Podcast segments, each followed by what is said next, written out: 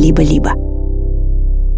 Немножко мы уже заспойлерили, в прошлых эпизодах мы уже немножко заспойлерили, в прошлых эпизодах немножко мы заспойлерили. Опа! Молодец. В прошлых эпизодах мы немножко заспойлерили. Нормально.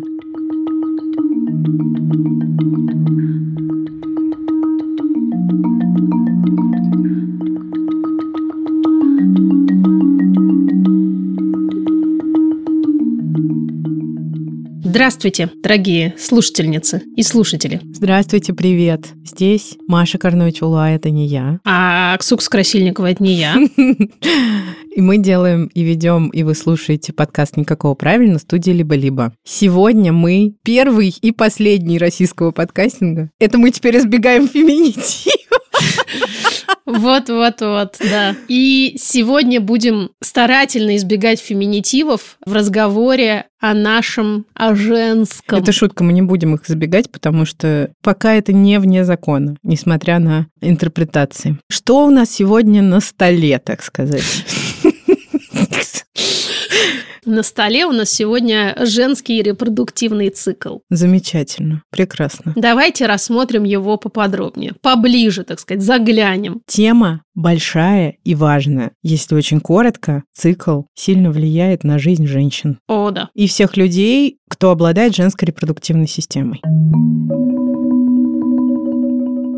И сегодня у нас финальное, завершающее собрание, коллеги, Bookmate Club. Это рубрика, в которой мы вам рекомендуем классные книжки. И делаем ее вместе с подписным сервисом Bookmate. Что же на этот раз, Мария? На этот раз у нас снова по теме книжка про месячные, Вау. в которых, конечно же, нет ничего страшного и ненормального. Называется книжка «Очень женские дела. Пора покончить с многовековым табу». И ее написала француженка по имени Джек Паркер. И она, между прочим, ведет целый блог о менструации. Что уж говорить, мы тут всячески стараемся, стараемся, но мы все хорошо знаем, что тема менструации все еще ужасно табуирована. Поэтому большое спасибо, мадам Паркер. Как мы знаем, когда табу пытаешься преодолеть, в ответ бывает много агрессии. И очень классно, что есть женщины, которые на себя, тем не менее, берут такую ношу. Читаем эту книжку. Почитать ее можно в букмейте. И ссылка на книжку «Очень женские дела» будет в описании эпизода. Кстати, классно, что в букмейте можно искать книги не только по поиску, но и пользоваться редакционными подборками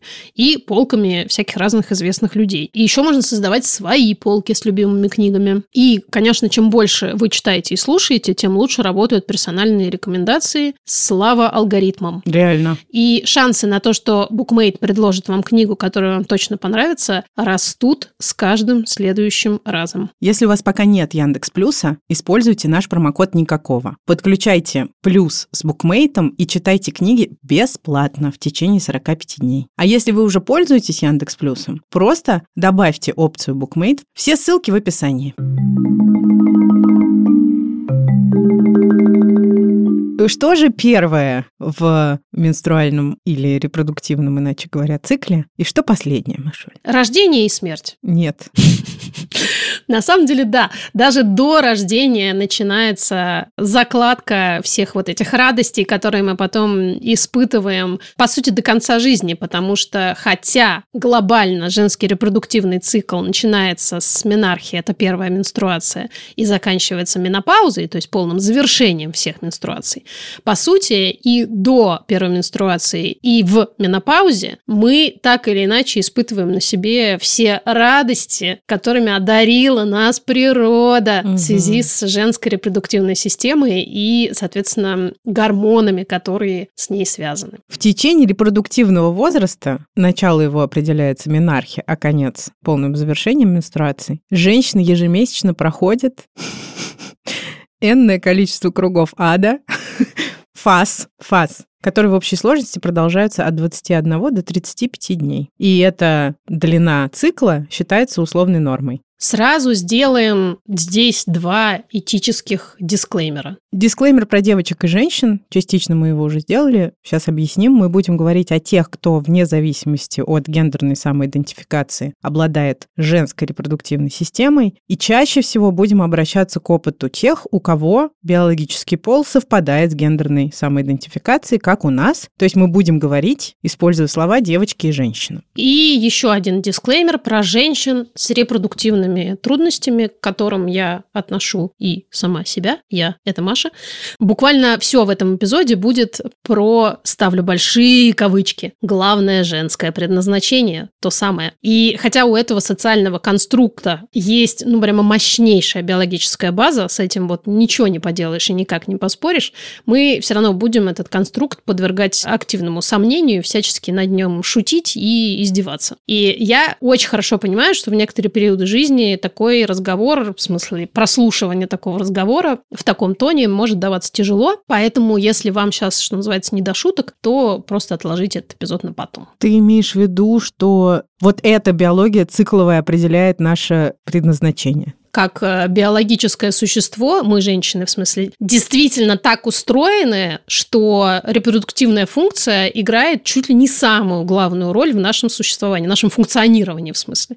Однако мы понимаем, что в 21 веке женщины уже, слава тебе, Господи, имеют право выбирать, хотят они себя определять через эту функцию или не хотят. И уже сейчас существуют инструменты, с помощью которых мы можем как минимум снизить это влияние биологии на нас. Супер, супер, супер. А зачем вообще это все нужно, весь этот цикл? Зачем вот эту радость вообще мы все испытываем да. каждый месяц, год за годом? Для того, чтобы продолжался наш э, прекрасный, замечательный человеческий род. Эволюция – бессердечная сука. Ей совершенно все равно, как переживается то или иное необходимое для продолжения существования вида обстоятельства. И женский менструальный цикл великолепно иллюстрирует эту мысль. Было одно исследование, которое изучало наличие связи между активностью женской репродуктивной функции, женской репродуктивной системы и старением. И вот мой вольный перевод одной из цитат из этого исследования. Ученые говорят нам, что репродуктивная функция, особенно интенсивное использование этой репродуктивной функции, то есть когда мы ей реально пользуемся, то есть рожаем детей, требует большого количества ресурсов от женского организма. И, конечно, происходит это, скажем так, не бесплатно, а за счет большого количества других функций, которые есть в нашем организме. То есть для глобальной биологической эволюционной задачи продолжения рода неизбежно страдает индивидуальное здоровье каждой женщины. И как бы, сорян, вот так оно случилось. И поэтому многие исследования уже задокументировали наличие этой самой связи, что чем больше мы используем эту свою самую репродуктивную функцию, тем выше у нас риск самых разных заболеваний, связанных с старением. Угу. Изнашиваемся мы, короче, если очень коротко по-русски. Ну, то есть природе все равно. Сто тысяч лет назад ей было нужно, чтобы мы рожали, и сейчас ей нужно то же самое, да? Да. И она нас не жалеет. Абсолютно. Она нас изнашивает во все свои способности. Во всю свою мощь природную. И будь мы хоть тысячу раз современными женщинами, феминистками, трудящимися, так сказать, природе все равно, и она нам дает... Она вертела. Вертела вообще. В этом ее задача. Она дает нам в среднем примерно неделю в месяц, когда мы можем жить вот эту свою современную феминистскую жизнь.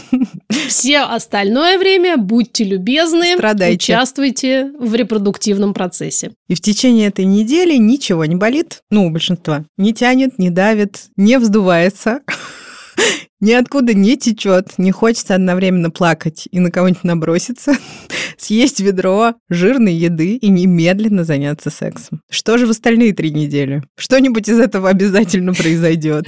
А в остальные три недели иногда все разом да. из этого списка. И все вот это счастье, которое мы только что перечислены, все оно фактически направлено на то, чтобы мы размножались. Хотим мы еще раз этого или нет. И вообще без оглядки на то, какую цену нам за это приходится платить. И тут вступает Дарвин. Та-дам!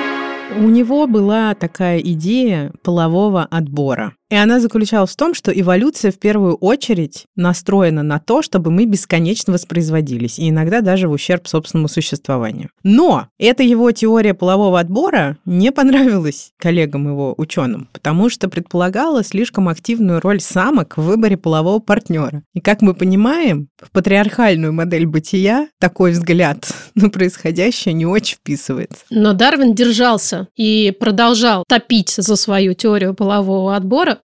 Эта теория фактически говорила о том, что у некоторых биологических видов, например, у птиц, самцам повезло как бы сильно меньше, чем самкам, что вообще большая редкость в нашем понимании мироустройства, конечно же. А повезло им меньше, потому что на них лежит задача привлекать самок для того, чтобы распространять свой драгоценный генетический материал. Вот, например, у павлинов, вы вот вряд ли об этом задумывались, а может и задумывались, действительно такая странная история. Вот этот вот павлин-мужик, он же красивый, как просто черт. Вот этот хвост. Вы знали, да, что вот эти красавцы – это мужики.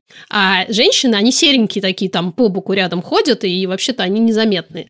Так вот это все сделано для того, чтобы вот эта вот вся красота мужская привлекала самок, и у них, соответственно, было больше возможностей для спаривания и для дальнейшей передачи своего генетического материала. Но вся эта красота, помимо самок, привлекает кого? Хищников. И вот этот вот жирный, симпатичный, разноцветный кусочек мяса кричит во все стороны «Съешьте меня! Съешьте меня!» Но вот, собственно, его задача, прежде чем его сожрут, оставить как можно больше, так сказать, следа генетического на Земле именно со своими отметочками. Вспоминаются также муравьи и пауки, где с самцами происходят неприятные ситуации. Да. Богомолы. А, точно, точно. В общем, много таких ребят в природе. Все что угодно, лишь бы, понимаешь, размножиться, даже если я после этого паду смертью храбрых, все равно главное оставить генетический след. Только у человека так вышло, что женщинам в этом смысле повезло гораздо меньше, потому что условная, в кавычках, стоимость размножения для женщины в разы выше, чем стоимость, в кавычках, того же самого для мужчины. И как же это все устроено? Природе очень сильно нужно, чтобы мы продолжили род. Мы женщина. И начинает она еще до нашего рождения. Мы как-то уже говорили, ну вообще это известный факт, что будущая девочка, находясь в матке у матери, уже обладает полным запасом яйцеклеток на всю жизнь. Более того, этих яйцеклеток там достаточно, чтобы родить две Грузии. 7 миллионов яйцеклеток, а в Грузии 3 миллиона 700 тысяч населения. Вот так вот. Но к моменту рождения остается всего 1-2 миллиона, а к пубертату и вовсе около 300 тысяч. Но это все равно сильно больше, чем любая мать-героиня способна осилить такое стремительное уменьшение количества этих самых ооцитов, то есть несозревших яйцеклеток, связано с тем, что они погибают там пачками просто постоянно. Сначала до пубертата, а потом и каждый месяц, когда у нас созревают потенциально яйцеклетки, которые должны быть оплодотворены, вместе с вот этой одной счастливой яйцеклеткой пытаются вырасти еще дофига сколько. И абсолютное большинство, кроме одной, в редких случаях созревает больше одной яйцеклетки, не дозревая до, собственно, овуляции. Вы понимаете? Здесь mm-hmm. я хочу передать всем пролайферам привет в их борьбе за каждую потенциальную жизнь, потому что каждая женщина, по сути своей, страшная убийца, внутри которой постоянно погибают потенциальные жизни, понимаете? Тысячами. Тысячами они внутри нас погибают, а мы по этому поводу ничего не делаем. Живем себе, понимаешь, и в ус не дуем. Да, самая активная работа со стороны природы происходит, когда девочка уже может выносить и родить новую жизнь, то есть достаточно подрастает. Происходит это после полового созревания. Гипоталамус. Это такая штука в голове, которая да. вырабатывает гормоны. И здесь внезапно начинает вырабатывать гормон под названием гонадотропин релизинг гормон. Он же, этот гонадотропин, встречается в аббревиатуре ХГЧ, да. которая хорошо знакома всем, кто когда-либо пытался забеременеть. И этот гормон запускает сложную цепочку гормональных реакций, в результате которых яйцеклетки начинают созревать, то есть готовятся к оплодотворению по пути в процессе в абсолютном большинстве погибая. Пубертат в среднем начинается в районе 12 лет, но может начаться и раньше, около 8. А к 15 случается у абсолютного большинства девочек. И по сути это момент первой менструации, то есть менархия. Есть, кстати, очень много научных теорий, почему начало полового созревания сдвигается все раньше и раньше да. в возрасте. То есть раньше в среднем менструация у девочек начиналась 15-16 лет, да, если мы берем период там пару сотен лет назад. А сейчас действительно средний возраст стал 12. Хотя, казалось бы, раньше браки с молодыми девочками были значительно больше распространены, чем сейчас. Бывают и такие серьезные нарушения, когда много-много лет так и не наступает первая менструация, и эти штуки приходится уже лечить вместе с специалистами. Ну что же, по фазам, по фазам по коням. Огласите, пожалуйста, вместе огласим список фаз, который включает в себя женский цикл. Ну, Начнем с любименького, с менструации. Красные «Жигули» приехали, как мы помним. Кстати, мы отсылаем вас к эпизоду про менструацию, который зашел, как мы знаем, многим мужчинам. Там было полезно и смешно. Послушайте. Если совсем коротко, происходит отторжение внутренней оболочки матки, то есть эндометрия, который так усиленно готовился к принятию оплодотворенной яйцеклетки, но так и не дождался. И страдает и рыдает. Ну, то есть это вот убитые, погибшие. Да, все погибшие. Падшие смертью храбрых. А также не сбывшиеся надежды эндометрия. И про лайферов все это выводится из э, организма вместе с кровью. Кровь просто как разжижающая тут, а так там сплошные надежды. Все это через влагалище выводится из организма женщины. Дальше следует фолликулярная фаза. Это начало великолепного вот этого самого момента, когда организм начинает готовиться к возможному потенциальному зачатию. В яичниках начинает созревать фолликул, точнее, как мы уже поняли, начинает созревать много, но до финиша доходят совсем не все. И начинается постепенное восстановление эндометрия в матке. Он снова надеется, коллеги, он каждый месяц надеется и растет, становится таким пухленьким, приятным, чтобы в него хотелось имплантироваться. И в этот момент у нас повышается уровень эстрогенов. И это вообще самое главное счастье в женском организме. Это повышение уровня эстрогенов. Потому что они, в свою очередь, помогают выработке серотонина, дофамина и вот этого всего приятного, что мы с вами так любим. И именно поэтому большинство из нас в этот период чувствуют себя вот особенно, знаете, живыми. И здесь стоит вспомнить о нашей подруге эволюции. И это наш организм всеми силами пытается убедить нас, что жизнь не так плоха, как кажется. Как бы говорит нам, давай, come on, сестра, еще месяцок, давай поживем. Смотри, сколько всего прекрасного. Птички, мужчины, все замечательно. Сил на тебе побольше, настроение вот получше, гладкую кожу и еще великолепно соображающую голову до кучи. И мы ведемся, понимаете? Каждый месяц ведемся. Получается, что так. Ну а дальше главный праздник. В жизни каждой женщины. Овуляция. А, она происходит примерно в середине цикла. Это промежуток от одного до трех дней. И в эти дни среднестатистическая женщина должна быть бесконечно счастлива, что появился на свет. Эстроген достигает пика и купает мозг в ощущении практически всемогущества и бесконечных возможностей. И, конечно, сексуальной привлекательности. Ну, тут, конечно, я поспорила, но... Но кто ты, чтобы спорить с эволюцией, скажи мне, пожалуйста, с Дарвином? Я Ксения Красильникова, а ты? А я Маша Карначула, для тех, кто забыл с начала эпизода. Первый и последний. Да, ну, помимо ощущения сексуальной привлекательности, еще есть ощущение либидо подросшего, подпрыгнувшего. Мужчины внезапно становятся ужасно симпатичными. Опять же, у среднестатистической гетеросексуальной женщины. На всякий случай в комплекте еще идет повышенная толерантность к боли. Что же происходит внутри? Высвобождение из фолликула зрелой яйцеклетки, которая дальше должна попасть в маточную трубу, где ей должно быть тепло и хорошо, и отправиться на поиски симпатичного сперматозоида. И дальше они либо встречаются и долго и счастливо живут, если все хорошо сложится. На самом деле много обстоятельств должно для этого совпасть, даже при отсутствии репродуктивных сложностей. Либо не встречаются. И тогда что матушка природа грустит, что Владимир Владимирович Путин очень грустят. Да. Российское правительство. Катриарх Перил тоже очень хочет, чтобы мы рожали. Ну, а дальше, я, кстати, только что поняла, что название следующей фазы вообще очень резонирует с тем, что мы переживаем, когда находимся в этой фазе. Она называется лютеиновая фаза. You feel me? Yeah, I feel you. От слова лютой. Лютеиновая такая фаза. На сцену выходит прогестерон. Отталкивает эстроген, говорит, спасибо, чувак, хватит врать, ты свободен. А эстроген, он как пропаганда, понимаешь? Он тебе все время рассказывает все самое как бы лучше, оставляя в стороне маленькие, незначительные важные детали про жизнь. Так вот, значит, прогестерон. Правдоруб.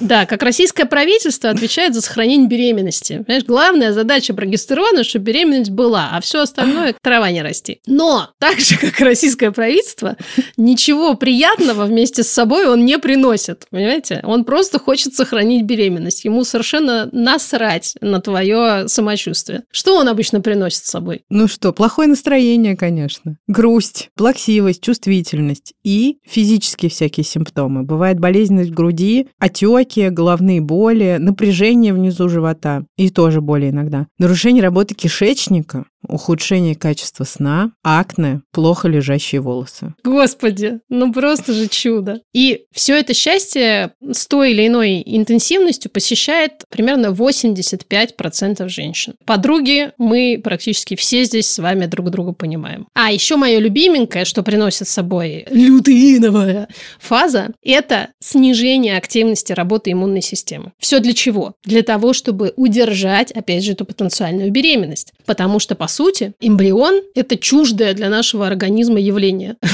Некий чужой, который пытается к нам пробраться. И, понимаете, каким-то образом природа все-таки дала нам некоторую защиту, то есть иммунную систему, которая должна отторгать вот этих чужих. Но в тот момент, когда мы можем оказаться потенциально беременными, иммунная система подавляется, что вот этого вот всего вот нам не надо. Но, как мы понимаем, дети у нас пытаются пробраться в нас не очень часто, а вот вирусы с бактериями постоянно. Поэтому вторая половина женского цикла – это просто подарок, особенно в осенне-зимний период, для фармацевтических компаний.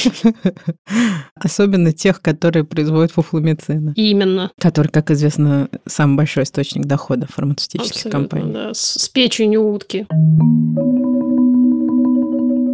Скоро мы расскажем вам, вы удивитесь, про штаб-квартиру и посольство. Это спойлер в следующей части этого эпизода. Но мы уже представляем, что мы в них. И кто-то постучал.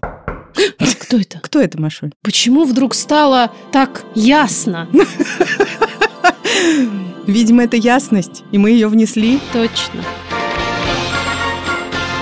Или она сама внеслась. Когда ясность вносится, мы сразу начинаем рассказывать вам о разных психотерапевтических подходах, чтобы разложить их по нужным, понятным полочкам. И это не совпадение, а наша совместная рубрика с друзьями из Ясно, сервиса подбора и видеоконсультаций с психологами. Обсуждаем сегодня схемотерапию. В прошлых эпизодах мы немножко заспойлерили небольшой разговор о схемотерапии. Это такой подход из семьи когнитивно-поведенческой терапии. И базируется схемотерапия на идее, что негативные установки, которые мы развиваем в детстве, влияют на нашу жизнь и взаимодействие с другими людьми. Схемотерапия очень молодая, свежая, свежая. Она куда моложе нас с Машей. И свежее. В 90-х годах она начала развиваться, когда стало понятно, что КПТ не всегда эффективно, например, для людей, страдающих затяжными ментальными нарушениями. Главное отличие схемотерапии от когнитивно-поведенческой терапии – это отношения между клиентом и терапевтом.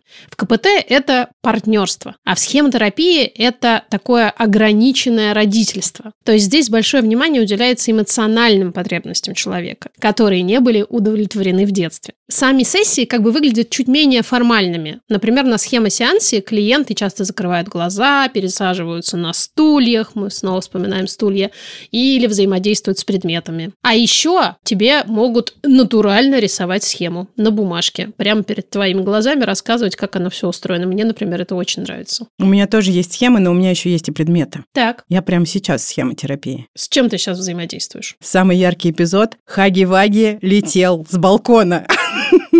Вот живите с этим.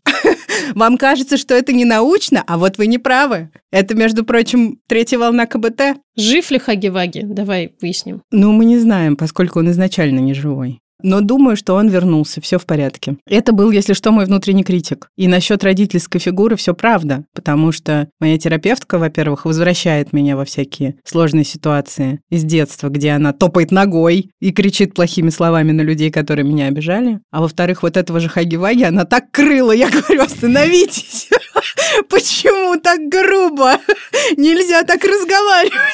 Даже с внутренними критиками. У меня угу. очень сильное внутреннее сопротивление угу. к такому стилю общения. Причем угу. она милейший, вежливейший человек.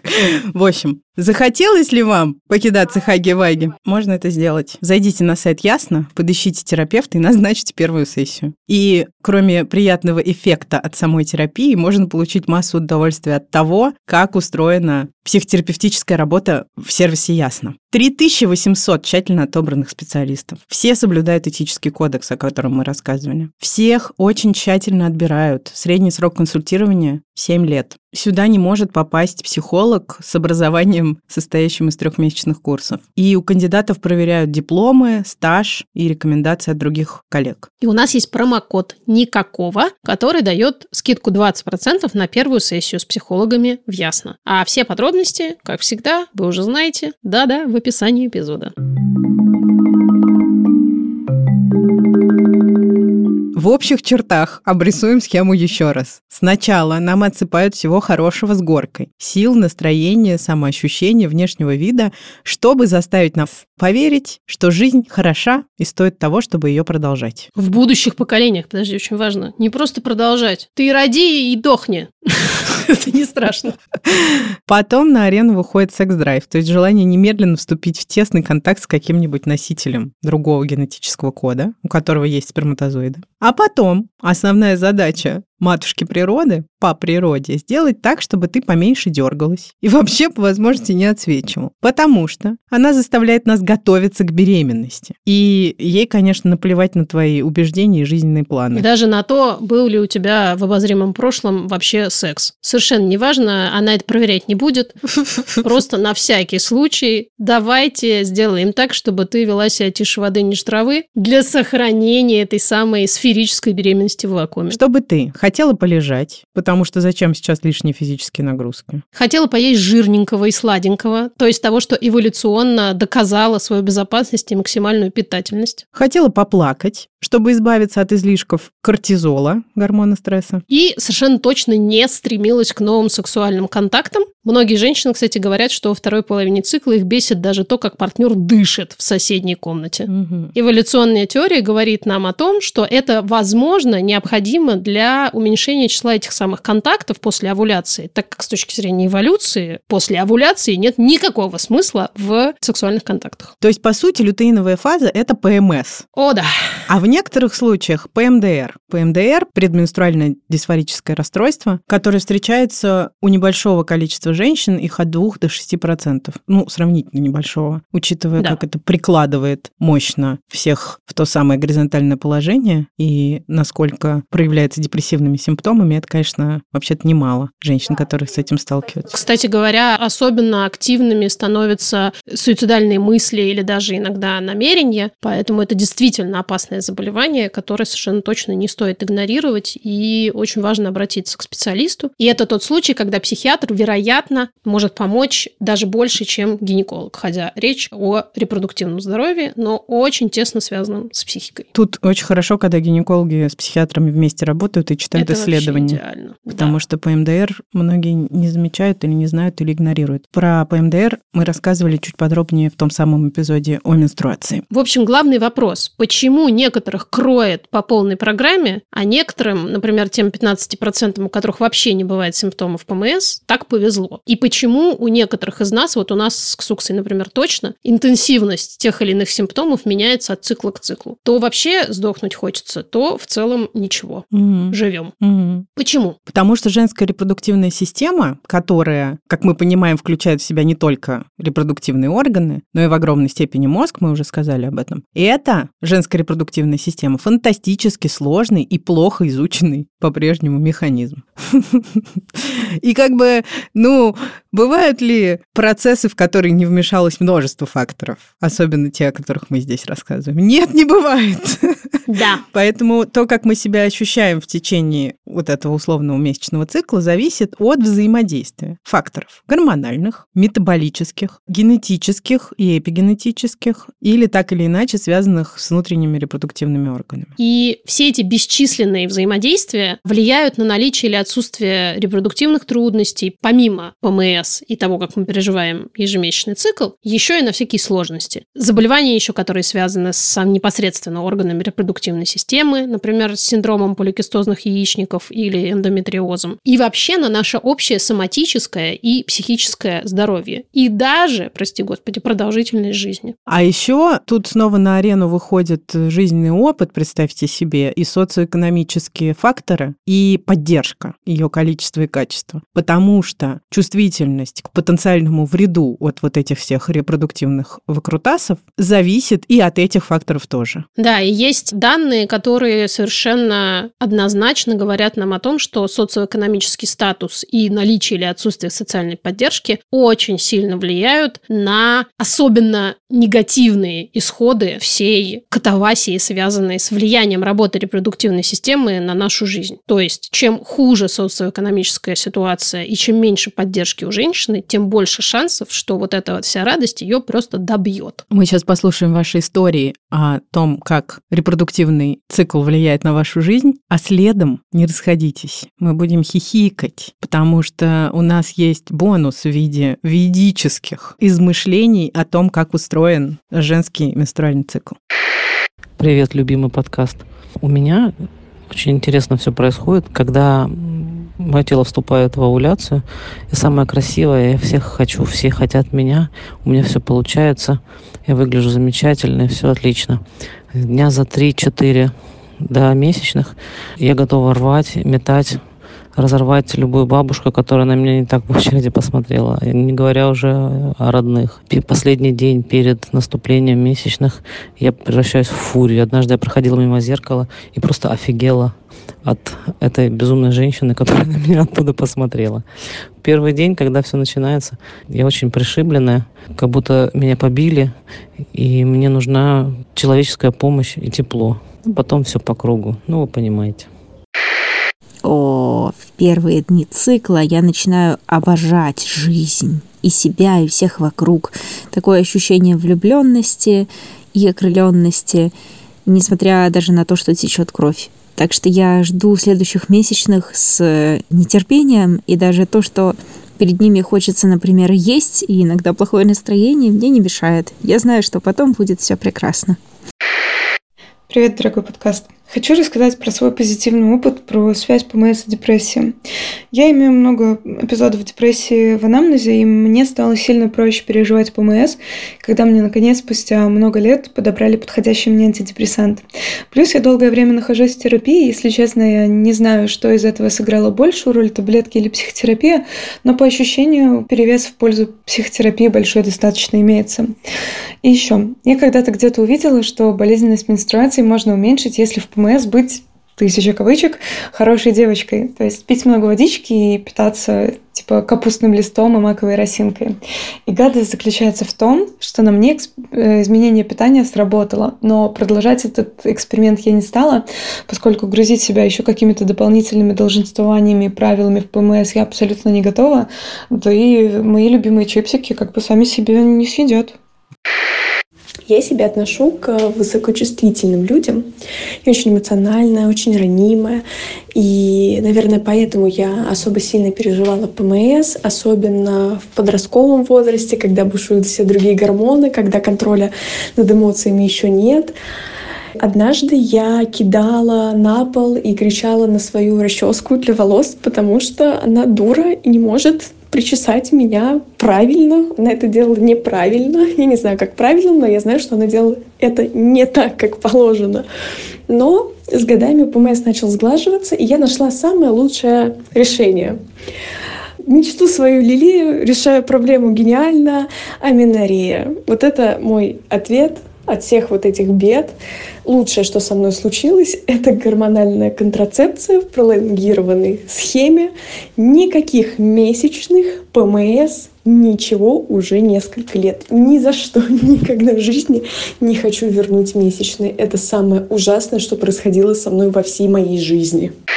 Вот по поводу последнего, это просто потрясающе. Я полезла изучить вопрос и поняла, что таки да, не существует никаких серьезных оснований не отказываться от менструаций. Ну и вообще, собственно, от всего вот этого вот э, цирка. Еще Татьяна Никонова об этом рассказывала. Да, угу. я тоже сразу вспомнила Таню. Это абсолютно безопасно. В принципе, специалисты говорят, что особенно если вы не собираетесь реализовывать свою женскую репродуктивную функцию, вы вообще можете от момента, когда у вас должна наступить первая менструация, до менопаузы, не пережить ни одних месячных вообще. И, соответственно, не иметь вот этой всей гормональной вакханалии. Угу. То есть у вас в целом все будет ровненько, аккуратненько. И вот как наша последняя слушательница рассказала, действительно, у вас не будет желания хоть когда-нибудь возвращать все это счастье назад. Я всерьез задумалась о том, не стоит ли мне этим заняться. Да. Ну, а в остальном, конечно, для тех, кто все еще пока наслаждается радостями полноценного, в кавычках, женского цикла репродуктивного, будьте осторожнее с бабушками, постарайтесь не бросаться на бабушек в очередях. В крайнем случае, бросайтесь на расчески, действительно, потому что что они, дуры, правда, не умеют нормально расчесывать. Ну и в целом, если нам удастся поставить себя на первое место во всей этой ситуации, несмотря на то, что эволюция, бессердечная сука, всячески сопротивляется и пытается поставить потенциальные будущие поколения вперед нас, все возможные будущие поколения вперед нас, а нас э, задвинуть на дальнюю полку, мы можем сопротивляться, знаете. Я, мы, женщина. Да. Это мы имеем значение. И мы должны помнить действительно о том, что мы можем о себе заботиться самыми разными способами. Кто-то выбирает в качестве заботы полный отказ от продолжения этого репродуктивного цикла. Кто-то действительно жрет вкусные чипсики, смотрит сериальчики, по возможности побольше лежит и старается как можно меньше контактировать с людьми в последние дни цикла. Итак, веды Еды. Ведический взгляд на женский менструальный цикл. Дальше мы будем цитировать женщину. Ее зовут Оксана Волкова-Чудаева. Оксана называет себя автором проекта «Территория счастливых женщин». В рамках этого проекта она делится своими мыслями, реализациями и рецептами счастья. Это я сейчас цитировала личную страничку Оксаны. Как же быть счастливой ведической женщиной? Как? Понимать следующие вещи. Месячный цикл – это уборка сакрального женского пространства. Матка – это посольство Божьей Матери. Интересно, у нее там есть первый секретарь, второй секретарь, аташе, советник посланника? Естественно. Сперматозоид туда заглядывает, говорит, здесь, пожалуйста, мне только вот часы работы консульского отдела, можно, пожалуйста? И вот заявление я хотел подать, мне на десятилетний, пожалуйста, на, на визу десятилетнюю, можно мне? Разрешите, да. Ну, это у вас большие запросы, товарищ сперматозоид. Ручкой, главное, пишите, синий, а не черный органной. Выйдите и зайдите вообще нормально. Так вот, матка – это тот орган, который отличает нас от мужчин. Если кто не в курсе. И это то, что помогает женщине очиститься. Не только физиологически, но и ментально, и кармически. И очиститься невозможно другими способами. А от чего очиститься-то надо? Токсины, конечно. От токсинов ну, то есть токсины – это какие-то не пережитые как следует эмоции, сложные ситуации, которые как отголосками, как эхо остаются у нас внутри организма. И эти токсины – это шлаки. Они же шлаки. Мое любимое слово – шлаки.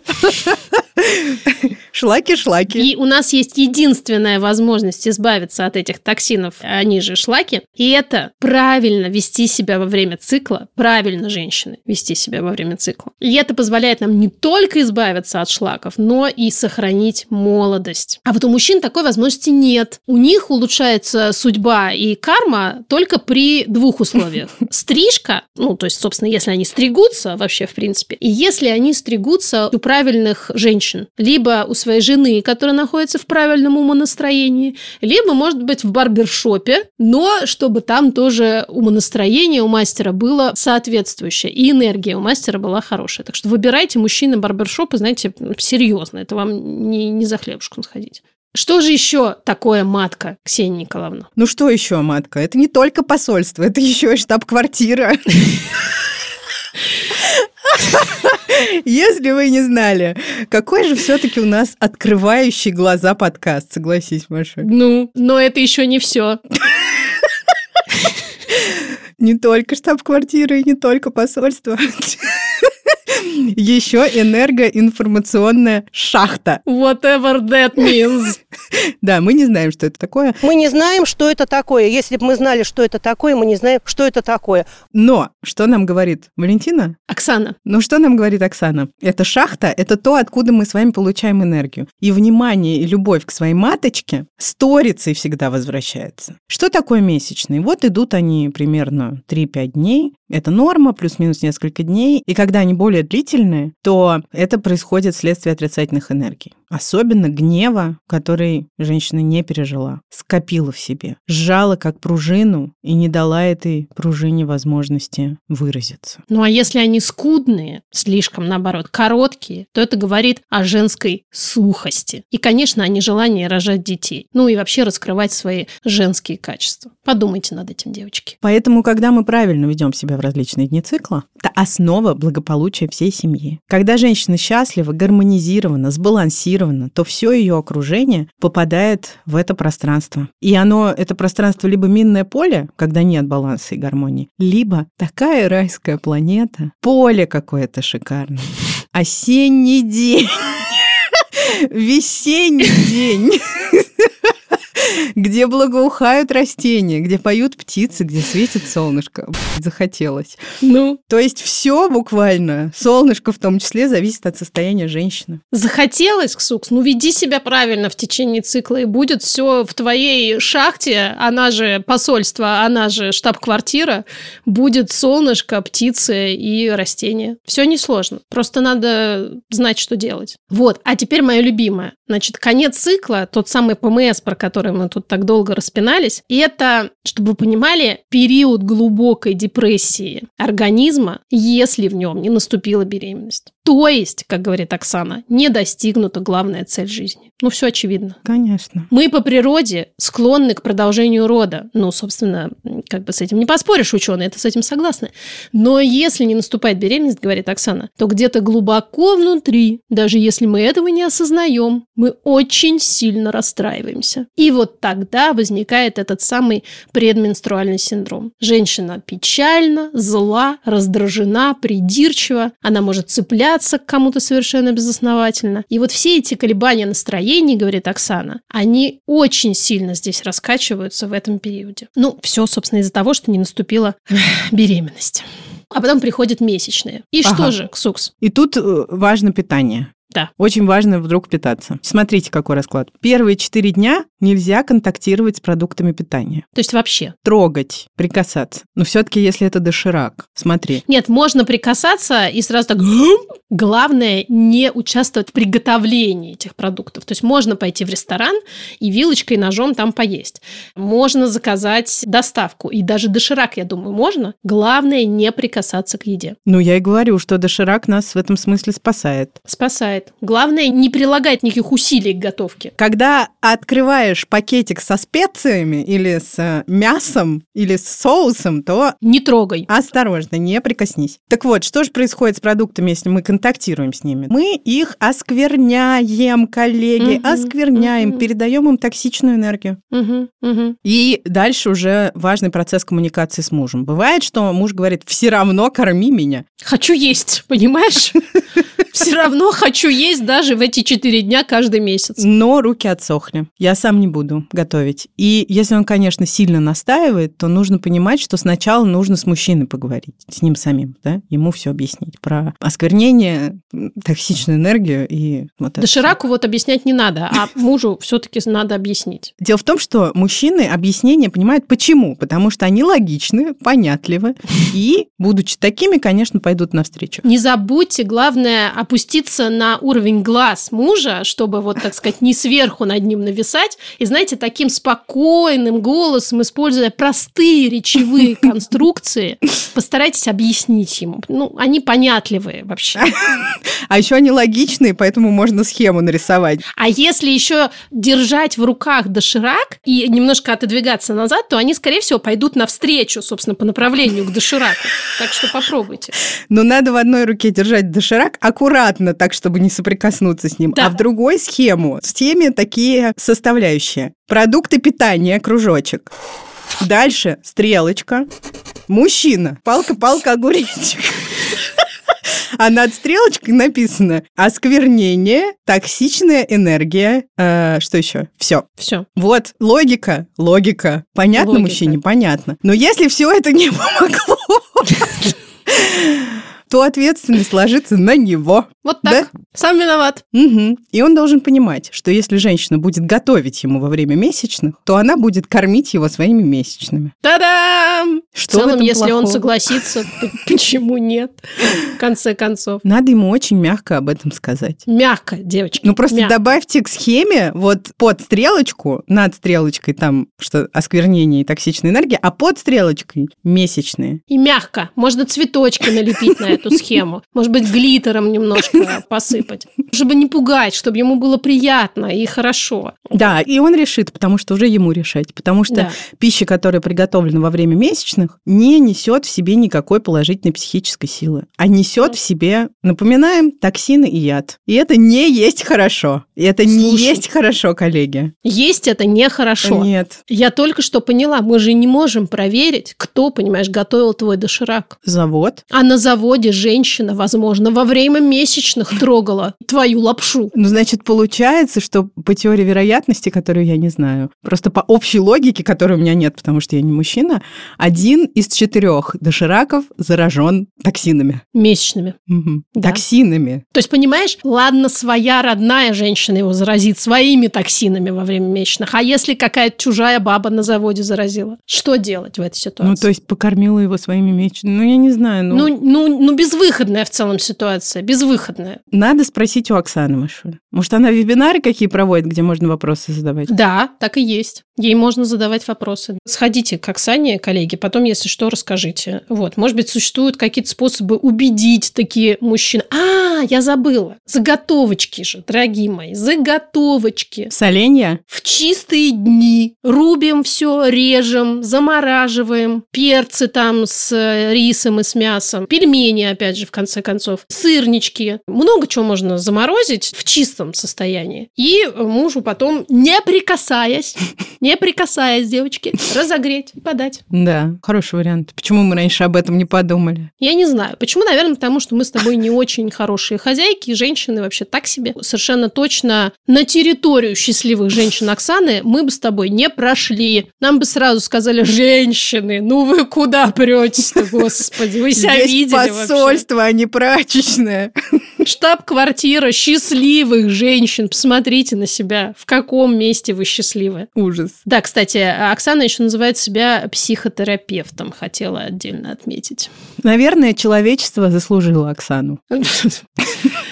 Да. Извините за это Оксана ненавистническое высказывание, но мне кажется, Да. это много вреда приносит людям. С другой стороны, если Оксана утверждает, что во время месячных надо не готовить и вообще расслабиться, то, может быть, у нее есть какая-то профеминистическая сущность, какая-то жила. Да, кроме того, что она говорит, что мужчина – это бог, а мы все должны ему служить, в целом, конечно, да, есть некоторая феминистическая сущность. Не поспоришь. В общем, много вопросиков, но мы прибережем их до лучших времен. Вот, Ксукс, для тебя, между прочим, есть вебинар «Как найти своего мужчину». 2,7 к views. Просмотров. Немного, не очень популярна она. Что де...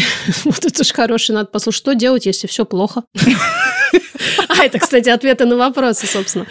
Как улучшить погоду в доме? Ночной дожор, что делать? М. Какую ведическую музыку лучше слушать? И, конечно, зачем нужно ехать в Вриндаван? Ага, окей. Я думаю, что я освобожу три часа в своем расписании, чтобы со всем материалом ознакомиться Молодец. и иметь Потом возможность расскажешь. проходить в посольство так, как мне положено, а не так, как я привыкла.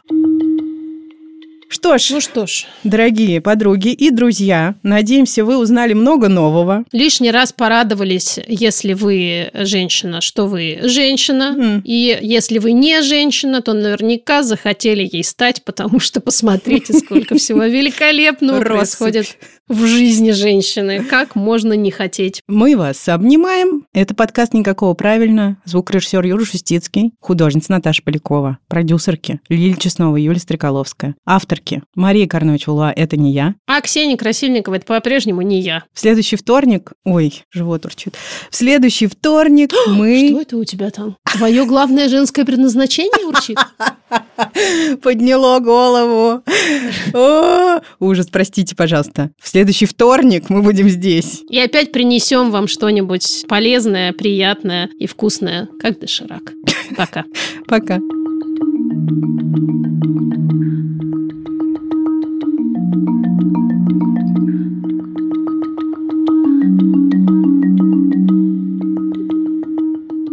Кто пришел к тебе? К тебе пришел кто-то. Кто? Дверь открылась, закрылась. Боже мой.